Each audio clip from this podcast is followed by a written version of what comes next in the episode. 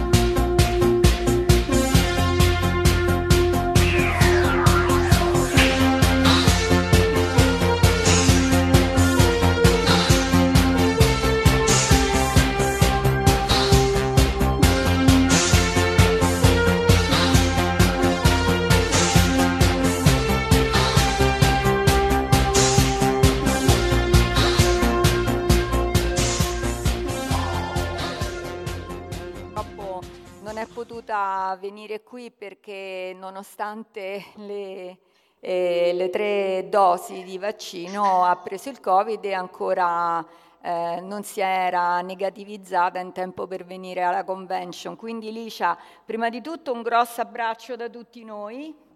Grazie, Eh, grazie sappiamo tantissimo. quanto tu e Giuliano ci, teniva- ci tenevate a, esta- a essere qui con noi, quindi veramente un grosso abbraccio a tutti e due, anche a tua figlia e naturalmente s- compatibilmente con i vostri impegni vi, vi aspettiamo l'anno prossimo. Nel frattempo grazie di aver accettato di fare i panel online, così almeno una presenza eh, virtuale tua ce l'abbiamo e vi ricordo anche che sabato pomeriggio Licia ci presenterà eh, il suo ultimo romanzo, Paul, nocchiera del tempo, che in teoria doveva essere acquistabile qui, ma lo potete acquistare in qualunque libreria, eccetera, che tra l'altro si innesta mh, perfettamente anche in quello che è il nostro panel di oggi, perché eh, poi ovviamente sarà Alice a dirlo, ma ehm, lei in una parte del, del suo romanzo utilizza la Shoah, però per un motivo ben preciso, come vi spiegherà lei. Quindi a questo punto aspettiamo un altro po' iniziamo? Iniziamo. Allora, ehm, il titolo di questo panel è, eh, Cancel Culture e e Sensitive Language. In effetti prima parlando con, con Silvia ci siamo rese conto che c'è talmente tanto da dire sul sensitive language che non sappiamo se faremo in tempo a parlare di cancel culture. Quindi eh, Licia ti volevo avvertire di questo, per cui vediamo quello che riusciamo a fare, se no faremo un panel magari il prossimo anno. Infatti. Ok. Ok. Allora, vorrei un attimo introdurre io l'argomento, nel senso che eh, partendo ovviamente dalla, come dire, da- da- da- dall'idea eh, che soprattutto nell'ambito dei fan di fantascienza che sono decisamente inclusivi come popolazione perché hanno la mente piuttosto aperta, ehm, eh, que- quello che noi vorremmo fare stasera, quello che noi vorremmo fare stasera, eh, partiamo ovviamente dal presupposto che eh, vogliamo essere il, il più inclusiv- inclusivi possibile, però ehm, questo crea non pochi problemi dal punto di vista lavorativo, sia della scrittura, e di questo parlerà Licia, sia della traduzione, di questo parlerà Silvia, sia eh, nell'ambito del doppiaggio televisivo e di questo cercherò insomma di parlarvi io. Eh, per cui quando, se dovesse appunto capitare, come sicuramente sarà, eh, di parlare eh, e sentirete la, la parola problema, ovviamente il problema non è che esistono le persone non binarie, il problema per noi è come fare a eh, rendere giustizia diciamo, alle persone non binarie nella- nel- nelle nostre professioni, quindi dal punto di vista del, del lavoro proprio. E come vedrete purtroppo non è, non è facile, quindi avremo anche qualche esempio, qualche cosa e adesso iniziamo. E Licia, vuoi, iniz- vuoi dire qualcosa tu intanto come prima cosa? Sì, allora io posso semplicemente raccontare la mia esperienza col libro che è questo qua, in cui allora faccio un po' di contesto. Questo libro è, eh, ha un'ambientazione particolare perché sfrutta il concetto di multiverso, anche se non in forma, diciamo, molto hard sci-fi, però più, un po' più leggera. Sostanzialmente quello che succede è che la protagonista è in grado di spostarsi tra mondi diversi utilizzando dei portali, una caratteristica che non tutte le persone hanno all'interno del suo mondo. E um, io volevo, quindi mi sono trovata nella possibilità di poter ambientare la storia in una molteplicità pressoché infinita di posti e mi sono resa conto a un certo punto che stavo popolando tutti questi mondi diversi con delle razze, tutte quante più o meno umanoidi, abbastanza simili a noi, e volevo, cioè, volevo invece a un certo punto dare anche un forte senso eh, di alieno almeno a una delle presenze che si trovavano all'interno del mondo, perché voglio dire, se è il multiverso, allora è meglio che lo sfrutti nella sua massima potenzialità, se no tanto valeva rimanere in un solo mondo e nel nostro. E quindi mi è venuto in mente questo personaggio dall'aspetto estremamente alieno, vedi, non ho pensato di portare l'illustrazione per farlo vedere, Comunque, insomma, lui è, appartiene a questa razza aliena nella quale il sesso biologico sostanzialmente non esiste. Io ho scritto questo libro nell'estate del 2020, quindi diciamo nella pausa del momento più brutto della pandemia, e quando ho cominciato a scriverlo in prima stesura, per rendere quest'idea eh, della mancanza del sesso biologico di questo personaggio, a volte ne parlavo al maschile, a volte ne parlavo al femminile. E quando poi però eh, con l'editor più o meno tra la fine, del, sì, la fine dello scorso anno, principalmente l'inizio di questo, abbiamo cominciato a rivedere il libro, a correggerlo, ci siamo accorte che eh, questa soluzione che avevo trovato io era estremamente confusionaria, perché c'è un grosso problema. Quando tu scrivi eh, qualsiasi cosa che il lettore percepisce rispetto alla tua scrittura, cioè rispetto al libro, dipende dalla tua scrittura. Eh, quindi devi, solo con le parole devi esprimere sia le ambientazioni che le caratteristiche dei personaggi. Uh, usare il maschile e il, fe- il, e il femminile contemporaneamente contemporaneamente confondeva molto, rendeva difficile la lettura. Contemporaneamente, se avessi scelto un genere e dire da ora in avanti um, userò sempre il maschile o sempre il femminile per questo personaggio, ovviamente automaticamente nella mente del lettore si sarebbe stabilito il collegamento a allora è maschio, a allora è femmina, perché la lingua italiana è fatta così, il genere neutro non esiste se tu leggi di un personaggio che io ti dico non ha sesso, però poi te ne parlo sempre al maschile, sempre al femminile, tanto vale toglierla questa caratteristica. E quando abbiamo cominciato a fare l'editing era tornata in auge, perché è una roba un po' periodica, eh, la polemica sullo spa e mi è venuto in mente che per le mie esigenze lo SBA era perfetto, perché dava immediatamente, visivamente, l'idea del fatto che questo personaggio non avesse alcun genere, perché si parlava di lui in modo completamente diverso rispetto a tutti quanti gli altri. Ci siamo ovviamente posti dei problemi di leggibilità e di uso di questa soluzione, tra cui anche quello connesso a chi ha problemi di lettura come dislessici, Ehm, ma uh, nel contesto non ci sembrava un problema così importante, A perché il libro uh, non risolveva il problema principale della dislessia, cioè non veniva usato il carattere ad alta leggibilità, che è quello che non ha, se non erro, o almeno non aveva quando ne abbiamo parlato, il carattere Spa, e contemporaneamente il personaggio è sì un personaggio importante, ma che compare... Ma, per una ventina, cioè diciamo lo Schwab compariva per una ventina di pagine su 500, quindi non ci sembrava di impattare in modo così devastante la leggibilità uh, del, del, libro scegliendo questa soluzione. E quindi abbiamo deciso di, di, adottarla e devo dire la verità, per le mie personali esigenze l'ho trovata veramente la, la soluzione perfetta. Uh, però mi rendo conto appunto delle problematicità che sono comunque connesse a questo tipo di soluzione uh, e che in ogni caso io mi sto rapportando, appunto, come si è detto all'inizio, alla scrittura, alla parola scritta. Quando si parla magari invece di parola enunciata, come nel caso appunto del doppiaggio, i problemi potrebbero essere diversi, perché lo spa ha sì una pronuncia, una pronuncia presente in molti dialetti, soprattutto del sud Italia, però mi rendo conto che per chi non l'abbia mai pronunciato forse ci possono essere dei problemi. Perfetto.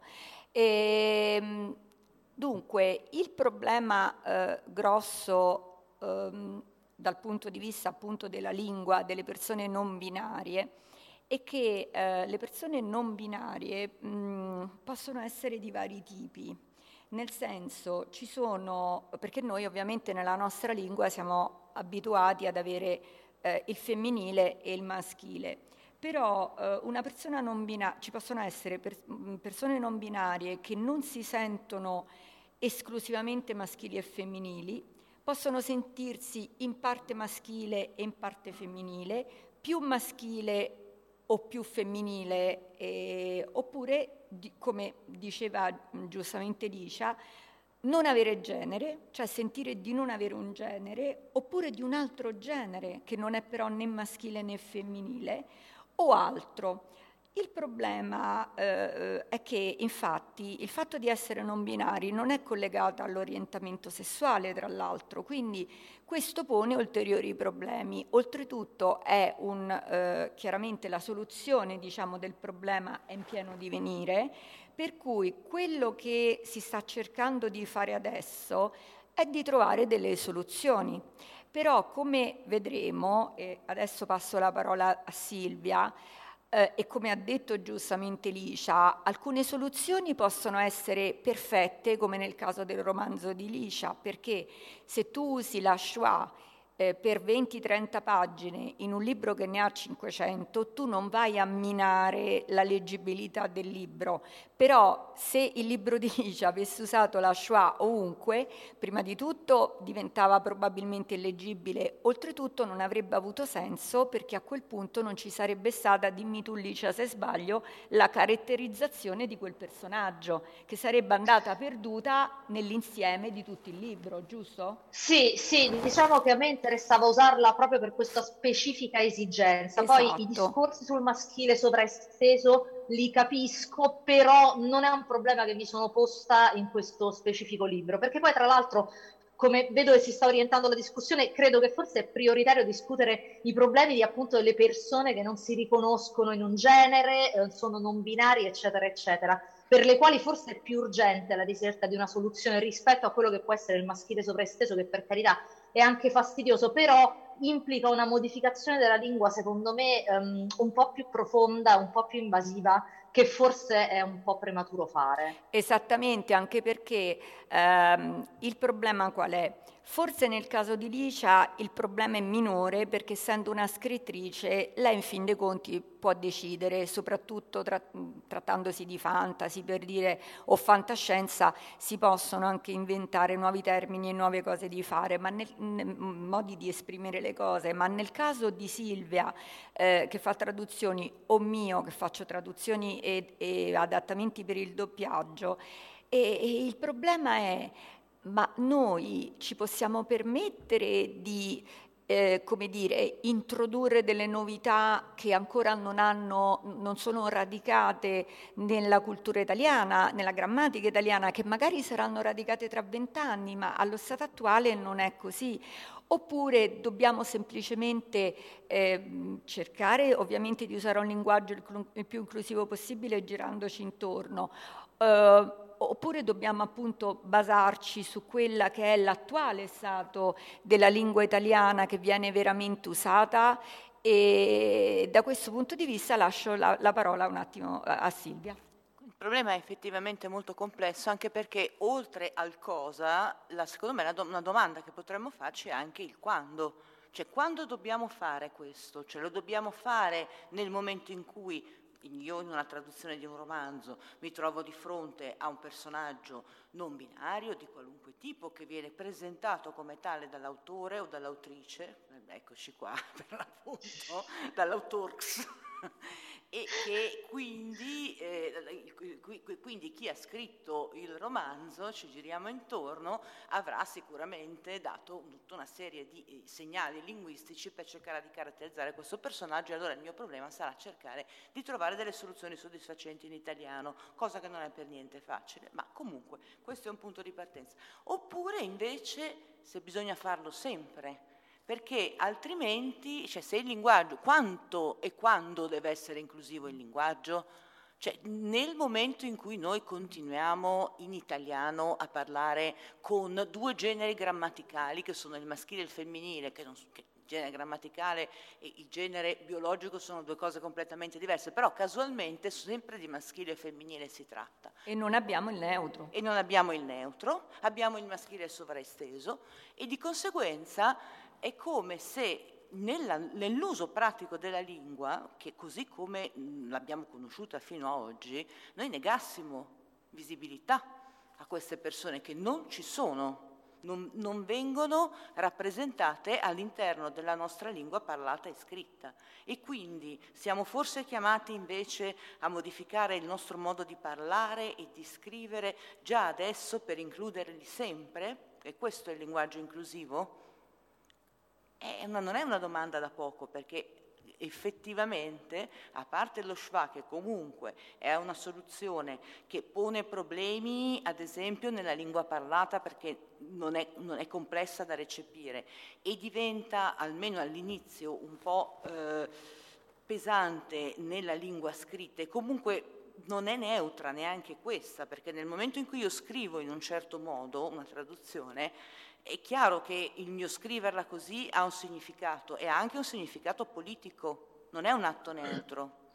Quindi io caratterizzo politicamente, in un certo senso, un testo che magari non nasceva così, in cui magari l'autore o l'autrice, un'altra volta, eh, usava una serie di espedienti che però sono connaturati dalla lingua inglese che invece ha, eh, in, in cui, che, che, non è una lingua genderizzata, in cui a essere genderizzati sono solo gli uomini e le donne, ma tutto il resto è neutro e di conseguenza gli inglesi si possono tranquillamente permettere di fare tutta una serie di cose che rientrano nelle possibilità naturali, tra virgolette, della loro lingua senza particolari problemi. Le lingue romanze invece hanno molte più difficoltà a recepire questo tipo di cose. Per cui magari io faccio delle cose, scrivo in un certo modo nella mia traduzione, rispecchio una serie di scelte stilistiche fatte da chi ha scritto il romanzo, però nello stesso tempo agli occhi del lettore do un messaggio diverso.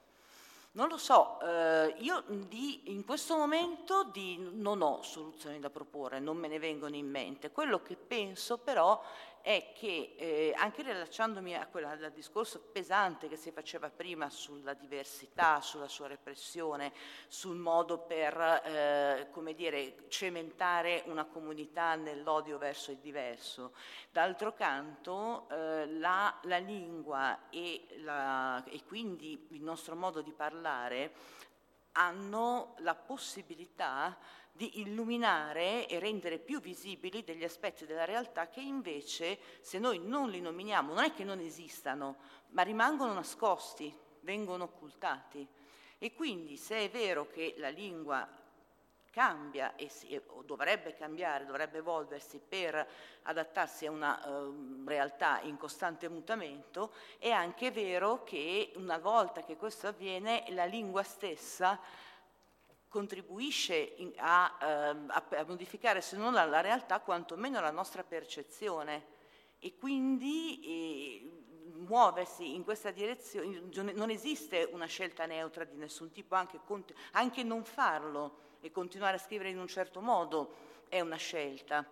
E quindi forse, eh, anche se in questo momento non vi so indicare la, soluzione, la, la direzione esatta in cui muoversi, bisogna continuare a porsi la domanda proprio perché rendere, eh, cercare di eh, accogliere tutte le differenze possibili nella lingua significa rendere il nostro mondo il più possibile ampio, variegato, eh, il più possibile eh, inclusivo. inclusivo, ma anche affascinante, emozionante, perché più un mondo è ricco, più, diffic- più sfumature e più differenze contiene, e più è bello viverci ed è bello da descrivere e da scrivere e da, eh, anche da tradurre.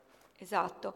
A questo Silvia vorrei aggiungere un attimo una cosa io. Eh, noi abbiamo anche un altro problema da affrontare, cioè ehm, in particolare in Italia eh, ancora, eh, diciamo come lo vogliamo chiamare, il, il, il, movimento dei non binari, no, è brutto il movimento, il, i non binari, ecco, mettiamo così, eh, i non binari non hanno nemmeno loro chiaro come vogliono essere chiamati. Vi faccio un esempio pratico. E io mi sono trovata a fare un, un corso diciamo, di specializzazione di traduzione e adattamento per il doppiaggio presso una università di Londra e a un certo punto abbiamo scoperto che tra eh, le 25 persone che eh, facevano questo corso c'era un ragazzo molto giovane che aveva un partner non binario, a che subito fallo venire in video, perché così abbiamo la possibilità di chiedere a una persona non binaria eh, come vuole essere chiamata. E il problema è stato che, che, che questa persona eh, eh, ha detto nella vita pratica eh, vuole essere chiamato, e ci riallacciamo a quello che ha detto Licia all'inizio, nella stessa frase, in parte al femminile e in parte al maschile. Ma come ha già detto Licia, questo da noi non possiamo farlo, io gliel'ho detto perché crea una marea di problemi. Pens- voi pensate soltanto a un bambino che fa l'elementare a cui ora come ora viene insegnato che esiste il maschile e il femminile e che poi si ritrova nella stessa frase eh, un, un aggettivo al maschile e un aggettivo al femminile per riferirsi alla stessa persona.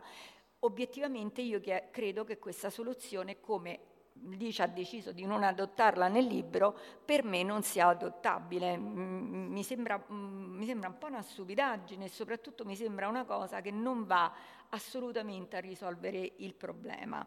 Un altro problema che abbiamo è che eh, alcune persone non binarie ehm, non eh, si sentono incluse nemmeno nel maschile sovraesteso. Intanto eh, il maschile sovraesteso significa che in italiano, come eh, in tutte le lingue romanze e, eh, o neolatine, come le vogliamo chiamare, eh, quando si usa il plurale eh, il plurale maschile. Il plurale maschile include anche, in questo caso, il femminile. In teoria dovrebbe includere tutti. Però ehm, è stato pubblicato appunto un, un paper eh, presso un'università spagnola, adesso mi, mi, mi sfugge quale, ehm, dove eh, una persona non binaria che ha scritto questo paper ha detto che i non binari non si sentono inclusi nel maschile sovraesteso perché loro non si sentono né uomini né donne e alcuni di loro, come ha detto giustamente Licia prima, si sentono proprio eh, privi di genere in un certo modo.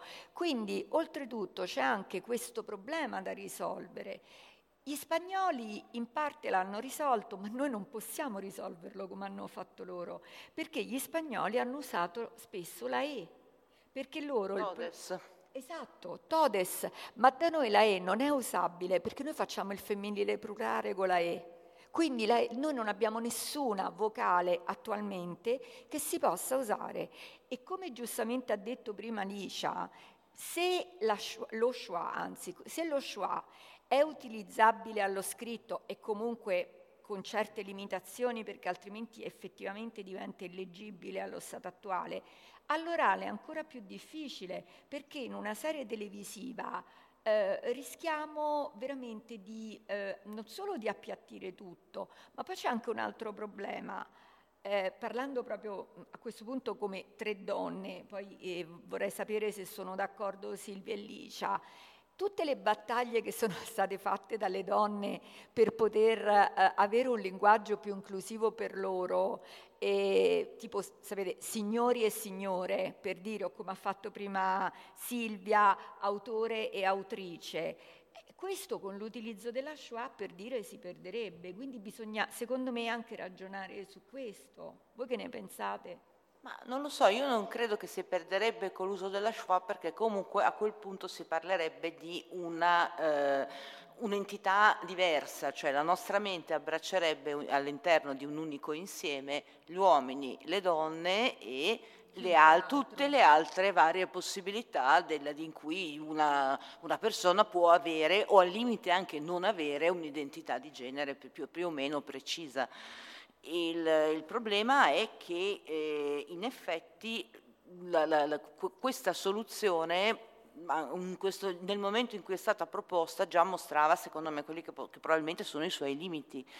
C'è anche chi ha parlato della U come vocale eh, inclusiva, però sinceramente ho la sensazione, anche se non sono un'esperta di dialetti in realtà e quindi non li conosco bene, ma temo che ci siano alcuni dialetti italiani che usano la U alla fine della, della eh, parola e questo sardo, potrebbe...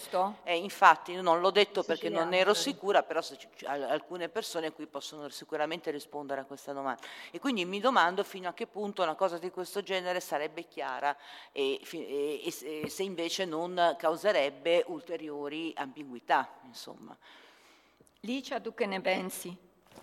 Allora, io volevo fare un, un paio di considerazioni. Allora, secondo me da una parte c'è come la singola persona vuole essere chiamata. Ad esempio, la persona di cui abbiamo parlato prima eh, vuole essere chiamata a volte al femminile, a volte al maschile. Secondo me è una volontà di quella singola persona che va rispettata. Certo. Un'altra è risolvere in maniera generale il problema, ad esempio negli adattamenti. Ovviamente in una serie televisiva tu non hai a che fare con una persona che ti dice io voglio essere chiamato ogni tanto al maschile, ogni tanto al femminile, ma ti trovi semplicemente un personaggio non binario e devi fare una scelta di come rendere in qualche modo anche linguisticamente questa sua caratteristica. E quello è indubbiamente un problema aperto, sono molto d'accordo con, con Silvia ehm, non c'è una soluzione perché l'italiano è una lingua che ha il maschile e il femminile stop, non soltanto ci sono gli uomini e le donne per, per l'italiano, ma gli oggetti sono sessualizzati sostanzialmente.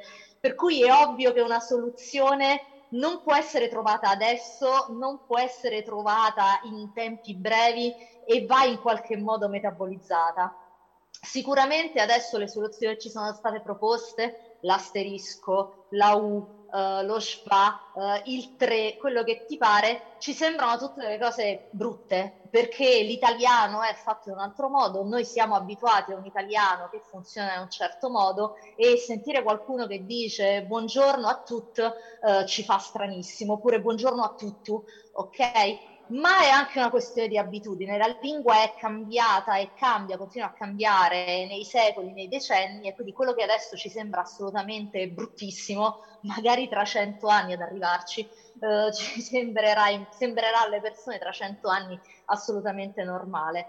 La questione secondo me è la comunità collettiva dei parlanti come deciderà di risolvere questo problema se deciderà di risolverlo. Cioè la lingua è una cosa eh, che si cristallizza, cristallizza, trova una sua forma in un certo momento con l'uso, per certo. dire oramai al, al contrario della, della, lingua più inclusiva si sta perdendo il le femminile, le dico, le faccio. Si dice molto di più, gli dico, fa, gli faccio io stessa devo, ci devo pensare, mi devo concentrare per usare il femminile invece del, del, maschile per tutti.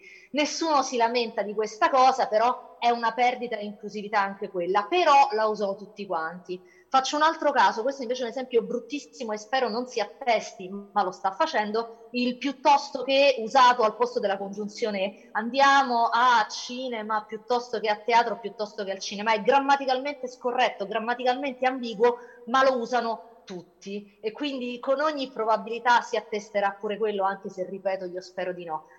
Quindi mh, è importante fare questi discorsi, è importante porsi il problema perché, come diceva Silvia, la lingua eh, forma anche il modo in cui concepiamo eh, il mondo e quindi parlare di una certa cosa e parlarne in certi termini vuol dire stabilire che quelle cose per la comunità esistono e, e, sono importanti, non sono più marginali e devono essere dimenticate. Quindi è importante parlarne, è difficile arrivare a, a, a una soluzione, questo sono assolutamente d'accordo.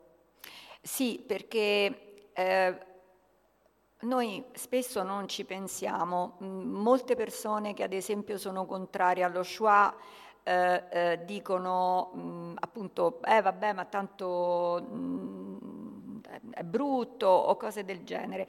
Quello di cui secondo me ci dobbiamo rendere conto è che il linguaggio che noi usiamo tutti i giorni ha il potere di escludere o di includere. Se noi eh, come, come, come, italiani eh, nel parlare normalmente svilupperemo e cristallizzeremo un uso che noi non sappiamo adesso quale sarà, eh, la soluzione che ancora non si è trovata, allora è ovvio che, come dice Silvia, avremo una lingua migliore anche perché includerà tutti, però dal punto di vista di chi si trova in questo momento a fare delle professioni come le nostre, è difficile ragazzi, è difficile perché i problemi sono tanti, sono, sono veramente tanti e, e, in particolare l'italiano, ecco poi ehm, giustamente ehm, si diceva prima che eh,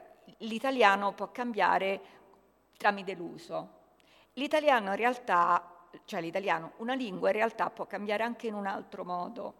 Per esempio, in Spagna, in Francia e in un altro paese eh, europeo che adesso non mi ricordo, ehm, credo sia la Svezia. La forse. Svezia forse è stato introdotto per dire un pronome neutro, quindi dall'alto, la lingua può cambiare dal basso o dall'alto.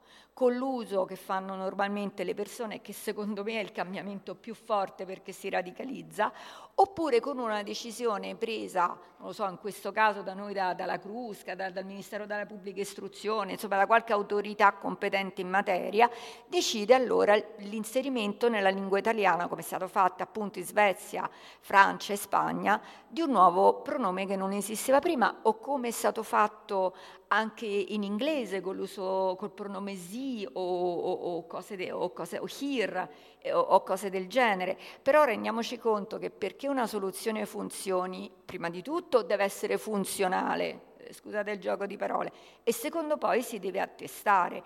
Un'altra cosa che secondo me è molto importante, e io l'ho detto a questa persona non binaria eh, eh, che è stata l'unica con cui ho avuto occasione di parlare ed è anche attivista, ehm, sto cercando di dire non un attivista, non so se avete notato, ma è una persona attivista, perché in questo modo non uso il genere, io gli ho detto eh, cercate voi di unirvi e di fornire delle soluzioni, perché allo stato attuale noi nel nostro lavoro dobbiamo usare quello che viene usato normalmente, soprattutto nel doppiaggio. Io mm, non posso, cioè, mm, c'era una, una, ragazza che ha fatto appunto il corso con me che ehm, ha sentito Vera, Veragheno e le ha detto, senti, io devo sottotitolare un film di circuito, Secondo te posso provare a mettere la schwa ovunque? Lì ha fatto l'errore di non chiedere prima al cliente e ha sottotitolato tutto il film usando la schwa è risultato illeggibile e il cliente gliel'ha rispedito indietro e gli ha detto fallo normale. Quindi eh, dal punto di vista, ad esempio, vabbè, Licia non ha questo problema nel senso che lei si deve interfacciare solamente con l'editore, immagino Licia, per vedere se l'editore è d'accordo in quella che è la tua scelta, no? Sì, sì, esatto, ne, ne, ne abbiamo discusso, abbiamo pensato ai pro e contro, come dicevo prima, però devo sentire solo loro. Poi, eh, ripeto, io credo anche che nella lingua scritta sia più facile. Molto più um, facile. Senza dubbio. Eh, cioè, perché poi è, è, quella che, cioè, non c'è il problema della pronuncia, per dire, no? C'è l'aspetto Infatti. visivo e quindi secondo me lì è il posto dove è più facile sperimentare ed è lì infatti che si stanno facendo questi esperimenti, no? Sul web tantissimo stanno cominciando anche alcune case editrici, come ad esempio FQ che ha deciso di usare lo schwa, io che l'ho messo qui, eh, recentemente Roberto Saviano ha detto di aver usato per un'intervista con una persona non binaria lo schwa perché questa persona gli ha detto io voglio essere chiamata così, quindi sta arrivando sui giornali ma quando tu vai a fare l'adattamento di una serie televisiva è ovvio che tu devi usare l'italiano parlato e purtroppo, cioè purtroppo al, è un fatto, al momento lo schwa non si usa nell'italiano parlato. Esatto. L'ho sentito usare da qualche attivista, eh, ma in eh, limiti molto circo, circoscritti, cioè eh, buongiorno a tutte, tutti e tutte, ok? Ma parlare tutto il tempo con lo schwa non ho sentito nessuno.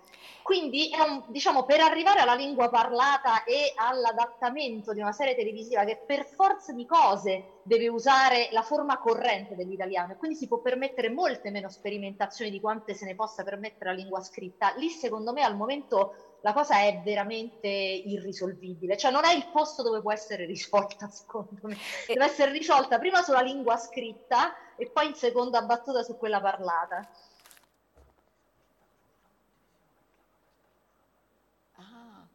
Ok, Eh, si può fare?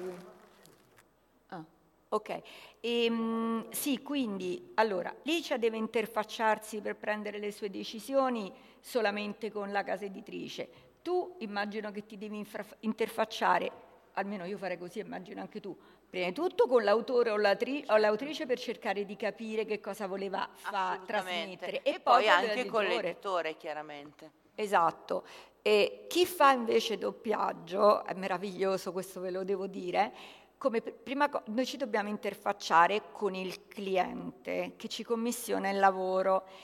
E io eh, ho detto appunto quando mi hanno chiesto tu che cosa faresti, ho detto beh io come prima cosa chiederei eh, istruzioni al cliente. Allora uno dei tutor, perché i tre tutor ehm, erano anche colleghi, eh, uno dei, tu- dei, tutor mi ha detto sì, è la prima cosa che ho fatto io, ecco la risposta e ci fa vedere Netflix che dice il traduttore sei tu, regola di tu. Quindi capite che è un problema. Sì. Ho, voluto, ho, chiesto ad Andrea di condividere questo per dirvi che al momento attuale qual è la direttiva che noi abbiamo nel doppiaggio? Ah, prima di tutto vi confesso a livello personale che io se posso in questo momento rifiuto serie dove ci sono personaggi non binari, non per niente, ma perché siccome il tempo di consegna, che è già molto stretto, rimarrebbe quello, io dovrei eh, passarmi qualche altra notte sveglia per poter risolvere questi problemi e sinceramente se posso in questo momento evito, lo dico proprio tranquillamente, ma non perché non voglio aiutare l'inclusività, ma proprio perché è una questione, secondo me, di sopravvivenza di un adattatore. Al momento noi abbiamo eh, diciamo una direttiva generale quando facciamo un adattamento di cercare di girare intorno al problema, che in molti casi in italiano si può fare, come potete vedere da questi esempi, però voi vi dovete rendere conto che richiede anche uno sforzo dal punto di vista del tempo e, e, e della riflessione non indifferente, perché ad esempio se noi vediamo sei un rappresentante dell'azienda, a quel punto noi abbiamo un maschile. Come lo risolviamo? Rappresenti la tua azienda? A quel punto il genere non c'è più. Oppure, grazie per esserti registrato alla nostra news- newsletter. È, è, cioè, registrato, chiaramente ce la O è maschile, mentre invece se, se diciamo grazie per aver completato la registrazione, ecco qui che il problema l'abbiamo risolto. Però rendetevi conto di cosa vuol dire farlo per un intero episodio, cioè ci vogliono, ve lo dico sinceramente, ci vogliono, ma penso minimo due giorni pieni in più sì, anche perché poi immagino che tu, Flora, lavori con dei tempi molto stretti, mentre chi traduce narrativa in genere ha una scadenza di due o tre mesi per, consegnare il lavoro e quindi diciamo che si può prendere un po' più di tempo per pensarci sopra. Questo tipo di soluzioni si adottano specie, vengono spesso ricercate, mi è capitato di cercarle più volte, nelle situazioni in cui eh, in maniera più o meno voluta in, per le grandi porzioni del testo non si capisce quale sia il genere del personaggio che, di cui si sta parlando, cosa che in inglese può accadere con estrema facilità, proprio certo. per il, il, diverso funzionamento della lingua. Allora lì la strada da percorrere è questa, cioè cercare di rigirare le frasi in maniera tale da, da non usare parole che abbiano una, una, determinazione di genere grammaticale di nessun tipo. Esatto, perché vedo che abbiamo solo otto minuti e, e vorrei dire eh, altre due cose. Ci sono due modi per aggir- aggirare il problema. Allora, l- o meglio, per, per, per um, fare un linguaggio in- inclusivo. Questo di cui abbiamo parlato adesso è l'indirect non-binary language, cioè in parole semplici, ci giri intorno e cerchi in quella che è già la tua lingua il modo di, eh, di, risolvere il problema. La cosa più semplice è noi possiamo eh, tradurre eh, happy come contento e contenta, ma possiamo tradurlo anche come felice. Se io dico felice, noi non capiamo se è un maschio, una femmina, un non binario o chiunque altro. Quindi questo è il modo indiretto. Il modo diretto, invece, che ovviamente è molto più difficile e che viene suggerito di usare, ma io la vedo difficilissima in Italia, soprattutto per documenti medici o, o per altre cose, quindi per, per cose veramente importanti, eh, deve avere una soluzione. Il problema è che in Spagna la soluzione l'hanno trovata con l'uso della E e comunque non ha preso poi così tanto piede, appunto. Ma noi la E già, come abbiamo detto prima, la usiamo per il plurale, quindi noi come vocali ne dobbiamo proprio eventualmente inventare, inventare una, una nuova. Inoltre la comunità non binaria, i non binari diciamo, ehm, chiedono anche, soprattutto dagli Stati Uniti, di evitare i cosiddetti falsi positivi, cioè una parola come sole, che in italiano ehm, perché il problema è che in Spagna loro hanno sol, ma sole già non ha un femminile. Quindi a quel punto eh, loro eh, dicono che praticamente quando non esiste una parola che è maschile e femminile, tu penseresti, bene, allora uso quella. No, la comunità non binaria americana pretende che non si usi, perché loro non si sentono inclusi perché magari solo, il sole è solo maschile. Quindi a quel punto, ma io come, la, come ti chiamo? L'astro che... No, l'astro nemmeno perché è maschile, quindi vedete che il problema esiste. E, ehm, e, poi l'ultima, c'è tantissimo da dire ragazzi, veramente tanto, ma poi se qualcuno interessa parlarne di più fatecelo sapere dopo.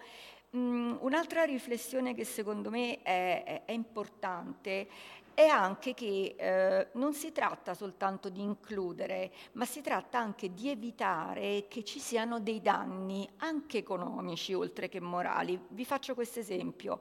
Il problema dell'intelligenza artificiale. Nel 2020 una traduttrice ha segnalato che, su Twitter che usare traduttori traduttore, in realtà era francese, io l'ho tradotto, però è la stessa cosa, usare traduttore come parola chiave su LinkedIn escludeva dai risultati i profili in cui compariva traduttrice. Ora il problema è stato risolto, ma nel frattempo quante, potenzia- quante traduttrici hanno perso potenzialmente un lavoro ed stato, sono stati valutati solo i colleghi maschi?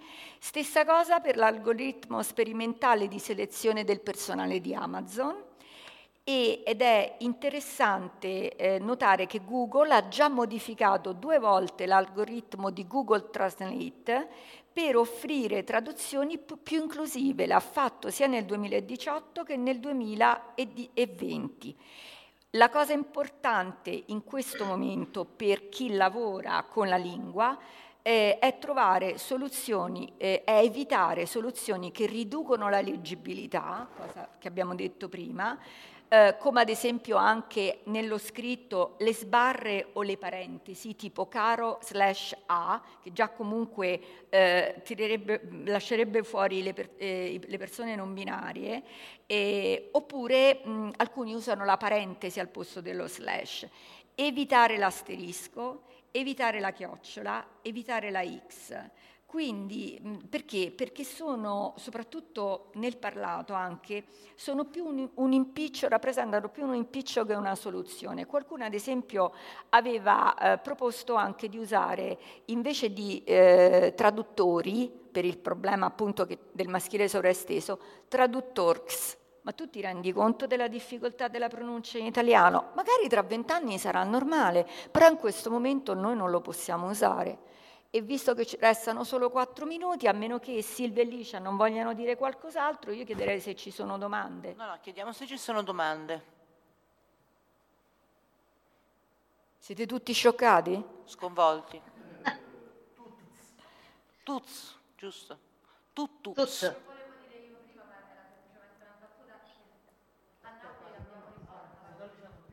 Napoli l'abbiamo risolta la questione. Eh, lo so. Tutto quanto. Eh, lo so. Noi... Era quello lo che so. stavo pensando, tutto quanto. Lo so, però il problema, come diceva prima Alice, è che se io in un adattamento di una serie televisiva metto tutto quanto, tutto quanto, tu capisci che sembra, o sembrano i personaggi tutti o, o, o napoletani, campani o sardi. E quindi questo è chiaro che non è possibile. Cioè, secondo me, eh, quello che viene fuori da questo, uh, da questo tentativo diciamo, di, di panel di proporre soluzioni è semplicemente che allo stato attuale, nel nostro lavoro, non essendoci una soluzione, e noi, a testata intendo, noi siamo obbligate, eh, obbligate, perché siamo tre donne, siamo obbligate a eh, basarci su quello che è l'italiano attestato. E vi dico un, un, piccolo esempio. Io ho fatto recentemente una serie crime dove c'era un procuratore donna e un avvocato donna. Allora io come mi sono regolata?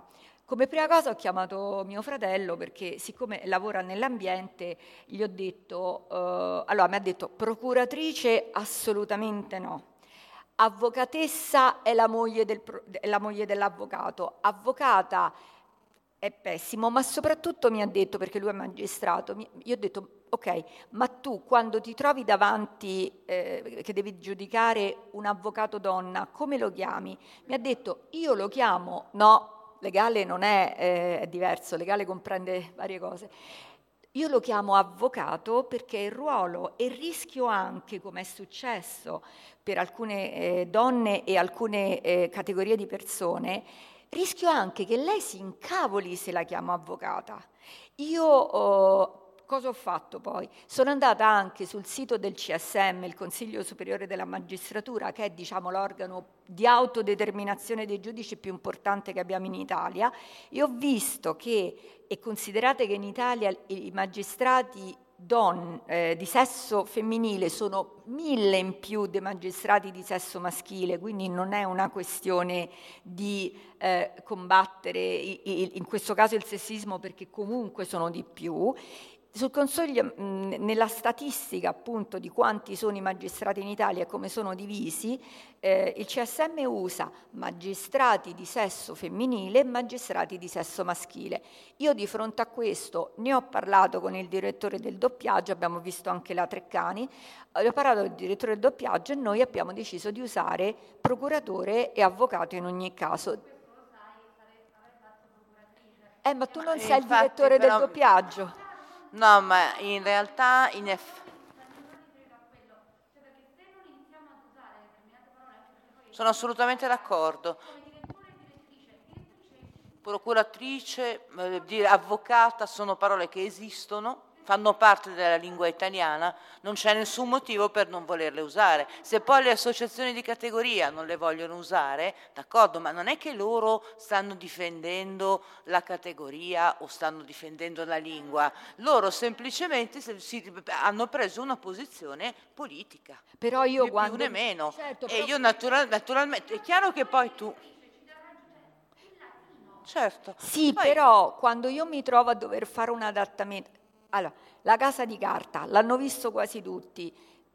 I, I, due personaggi che erano ispettori, nella casa di carta erano donne, sono stati chiamati ispettori, non c'è stata una sola, sola Elisabetta che la traduceva ha detto ma questa dovrebbe essere ispettrice, ma non c'è stata una... Sì, ma non c'è stata... Sì, ma da noi io ho chiamato una mia amica che sta in polizia, che ha l'ispettore caposuo che è donna e le ho detto come, viene, come, vuole essere chiamata ispettore. Io di fronte a questo devo usare no, ispettore. Io mi dispiace, ma di fronte a un conto è chiaro che se io mi trovo davanti a una persona con cui sto facendo conversazione, allora io posso benissimo, anzi se è auspicabile, che io chieda come questa persona desidera essere chiamata e rispetti il suo desiderio. Ma se sono io che, che scrivo un testo, che, o, che, che sia un adattamento, che sia una traduzione, legislazione, io semplicemente applico le regole della grammatica. Se, agli, se all'ispettrice in questione non piace essere chiamata ispettrice, preferisce essere chiamata ispettore, io la chiamerò ispettore quando andrò a bere il caffè con lei, però io fino a prova contraria uso le, le regole della lingua italiana come, eh, nella maniera più ampia. Eh, ma il, pro, il problema e la lingua italiana dà la possibilità di usare questo tipo di parole, quindi Sì, non c'è nessun però motivo per non, non farlo. però non nell'ambito della polizia, e questo è il problema. No, Noi abbiamo la- ispettrice, ma nell'ambito della polizia non viene usato Ma ispettrice. non viene usato perché loro non vogliono usarlo, non perché Ma la le lingua do- non glielo ma le permetta. donne non vogliono che Ho- si Ho usi. capito, ma, non- ma questo non ha importanza, nel senso che Sì. il fatto che le donne non desiderino usare, le donne che lavorano in polizia, alcune donne che lavorano in polizia, bisognerebbe sentirle tutte, Certo, ma lì è non vogliano usare determinate parole, non significa che la grammatica non ci permetta di usare. Questo è proprio l'unico caso di, di tutti quelli che abbiamo trattato stasera in cui per fortuna le soluzioni ci sono, basta volerle, Eh, eh, però, volerle però. Silvia, credimi, se noi avessimo usato ispettrice, noi avre- Netflix avrebbe ricevuto una marea di proteste da parte probabilmente di ispettori di polizia donne e quindi risultava, e lo so, però così, risultava che noi avevamo sbagliato, risultava che a quel punto bisognava richiamare i doppiatori, eccetera, un costo enorme e noi non ci potevamo permettere di farlo e lì purtroppo non c'era modo di aggirare il problema. Marco voleva dire No, qualcosa. avevo solo una battuta perché Ah, scusa Emanuele. Eh, avevo proprio una battuta.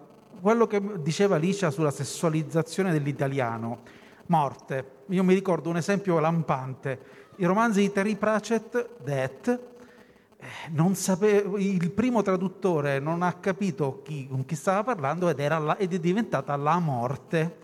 Poi nel secondo romanzo si è scoperto che lui era Death ed era un uomo e ha avuto una relazione con, con una donna e quindi insomma si è scoperto il sesso nel secondo romanzo. Quindi eh, l'uso tranquillo, neutro del concetto di morte all'interno di un romanzo in inglese eh, ha dato questo, questa, diciamo, vorrei dire, questa, mh, come non mi viene il termine, questa discrepanza e questa, diciamo, misunderstanding, ecco, mi viene il termine inglese, eh, della eh, questione. eh, eh, ok, Marco. Ecco, sì, intendevo dire, eh, io penso che abbiano ragione tutti da questo punto di vista, nel senso bisogna vedere qual Togliti è... la mascherina. Ok.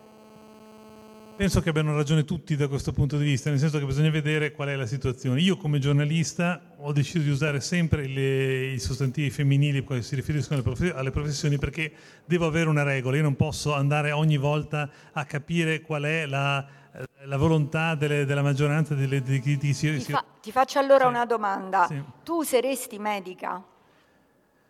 Eh, ecco, diciamo, medica eh, mi, mi- mi crea qualche difficoltà, ci devo ancora pensare. Io l'ho usato. Io lo Io uso tranquillamente, la mia medica curante è una donna e quindi medica. Su, mm, io conduco questa trasmissione su Rai 5, mi scrivo i pezzetti introduttivi e una medica medievale l'ho chiamata medica. Cioè, Eh. secondo me qui c'è un problema. Cioè, Flora, mh, Flora ha un problema che io e chiunque altro non ha, ossia il committente, come ha detto giustamente. il committente, Il committente decide quello che vuole, Flora non deve- ha la libertà di fare come gli pare. Flora deve rappresentare io- il- Però deve rappresentare Eh. il linguaggio come vi com'è Esatto. e, quindi deve essere, e quindi deve essere realista. Quindi chiaramente lei deve utilizzare il, il linguaggio come lo usano le persone ora.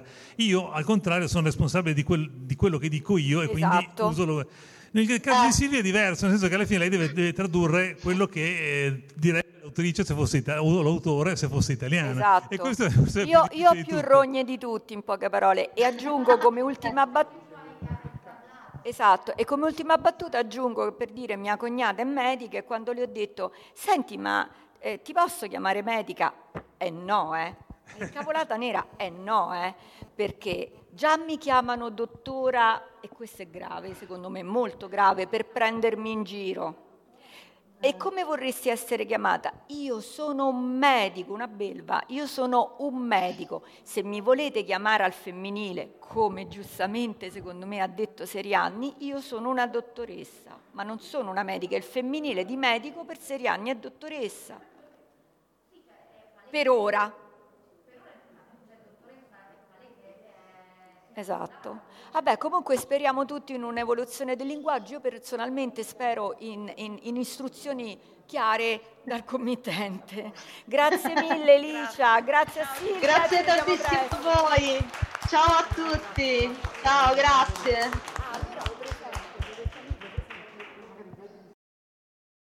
Avete ascoltato Fantascientificast, podcast di fantascienza e cronache dalla galassia. da un'idea di Paolo Bianchi e Omar Serafini con il contributo cibernetico del Cylon Prof Massimo De Santo. Potete seguirci ed interagire con noi sul nostro sito fantascientificast.com, sul profilo Instagram Fantascientificast, sul canale Telegram Fantascientificast e sulla nostra community Telegram t.me slash fsc community. Se siete particolarmente timidi, potete utilizzare la vecchia, cara e affidabile posta elettronica scrivendoci all'indirizzo redazione chiocciolafantascientificast.com. Tutte le puntate sono disponibili sul nostro sito e su tutti i principali servizi di streaming on demand. Se volete sostenere il nostro progetto offrendoci una birra rumulana o un gotto esplosivo pangalattico, troverete tutte le informazioni e modalità nell'apposita sezione del nostro sito. Il podcast ha carattere esclusivamente ricreativo e divulgativo. Non ha alcun scopo di lucro e viene diffuso gratuitamente. Fantascientificast è una produzione amatoriale. Non si intende infrangere alcun copyright, i cui diritti appartengono ai rispettivi detentori. Autorizzazione SIAE 5612I 5359. Nessun byte e nessun tribolo sono stati maltrattati durante la produzione di questo podcast.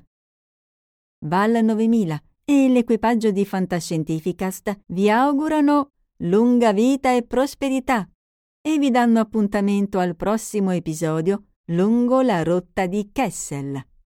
E ricordate, la fantascienza finge di guardare dentro il futuro, ma in realtà guarda il riflesso della verità che è davanti a noi.